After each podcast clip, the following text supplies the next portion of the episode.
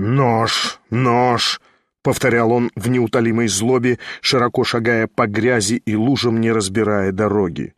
Правда, минутами ему ужасно хотелось захохотать, громко, бешено, но он почему-то крепился и сдерживал смех.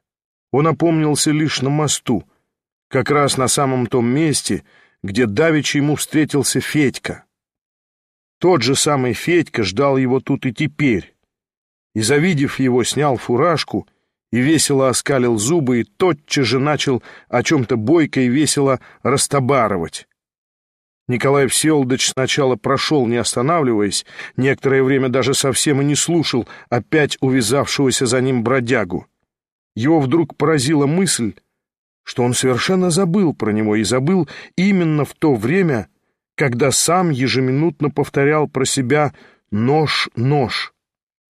Он схватил бродягу за шиворот и со всею накопившуюся злобой из всей силы ударил его об мост. Одно мгновение тот думал было бороться, но почти тотчас же догадавшись, что он пред своим противником, напавшим к тому же нечаянно нечто вроде соломинки, затих и примолк, даже нисколько не сопротивляясь. Стоя на коленях, придавленный к земле, с вывернутыми на спину локтями, хитрый бродяга спокойно ожидал развязки, совершенно, кажется, не веря в опасность. Он не ошибся. Николай Всеволодович уже снял было с себя левой рукой теплый шарф, чтобы скрутить своему пленнику руки, но вдруг почему-то бросил его и оттолкнул от себя. Тот мигом вскочил на ноги, обернулся, и короткий широкий сапожный нож, мгновенно откуда-то взявшийся, блеснул в его руке. «Долой нож! Спрячь! Спрячь сейчас!» — приказал с нетерпеливым жестом Николай Всеволодович, и нож исчез так же мгновенно, как появился. Николай Всеволодович опять молча и не оборачиваясь пошел своею дорогой. Но упрямый негодяй все-таки не отстал от него, правда, теперь уже не растобарывая и даже почтительно наблюдая дистанцию на целый шаг позади. Оба прошли таким образом мост и вышли на берег, на этот раз повернув налево, тоже в длинный и глухой переулок, но которым короче было пройти в центр города, чем давишним путем по Богоявленской улице. «Правда, говорят, ты церковь где-то здесь в уезде на днях обокрал?» — спросил вдруг Николай Всеволодович. «Я, то есть, собственно, помолиться с первоначалу зашелся». Степенно и учтиво, как будто ничего и не произошло, отвечал бродяга. Даже не то, что степенно, а почти с достоинством. Давишней дружеской фамильярности не было и в помине. Видно было человека делового и серьезного, правда, напрасно обиженного, но умеющего забывать и обиды. «Да как завел меня туда Господь!» — продолжал он. «Эх, благодать небесная, думаю!» По сиротству моему произошло это дело, так как в нашей судьбе совсем нельзя без вспомоществования. И вот, верьте Богу, сударь, себе в убыток наказал Господь за грехи за махальницу, да за хлопотницу, да за дьяконов через седельник всего только двенадцать рублев приобрел. Николая Угодника подбородник чистый серебряный за даром пошел. Семелеровый, говорят. Сторожа зарезал? То есть мы вместе и прибирались с тем сторожем, да уж потом под утро у речки у нас взаимный спор вышел, кому мешок нести. Согрешил, облегчил его маненечко. «Режь еще, обыкради еще!» То же самое и Петр Степанович, как есть в одно слово с вами советуются.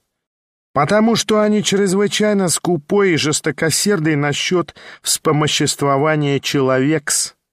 А кроме того, что уже в Творца Небесного нас из персти земной создавшего ни на грош не веруют, а говорят, что все одна природа устроила, даже до последнего будто бы зверя — они не понимают сверх того, что по нашей судьбе нам, чтобы без благодетельного вспомоществования, совершенно никак нельзя. -с.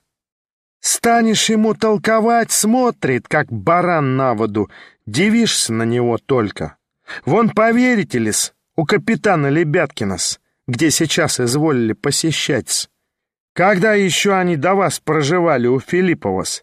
Так иной раз дверь всю ночь настежь, не запертая стоит. Сам спит пьян мертвецкий, а деньги у него изо всех карманов на пол сыплются. Своими глазами наблюдать приходилось. Потому по нашему обороту, чтобы без вспомоществования этого никак нельзя. Как своими глазами?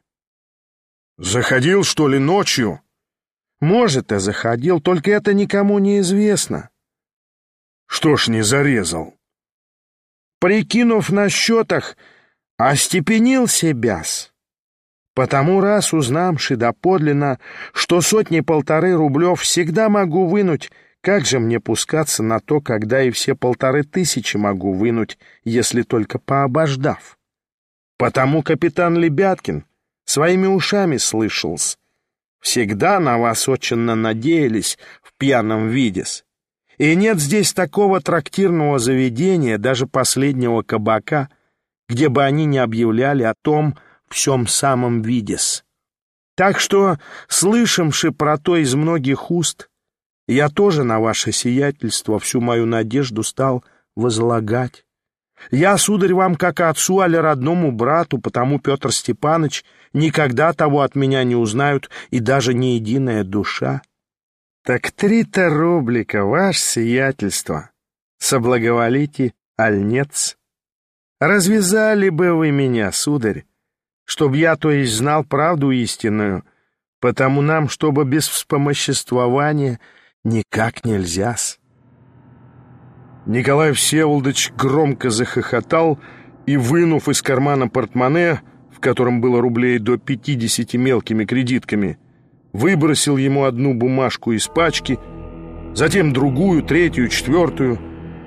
Федька подхватывал на лету, кидался, бумажки сыпались в грязь, Федька ловил и прикрикивал «Эх, эх!» Николай Всеволодович кинул в него, наконец, всею пачкой — и, продолжая хохотать, пустился по переулку на этот раз уже один.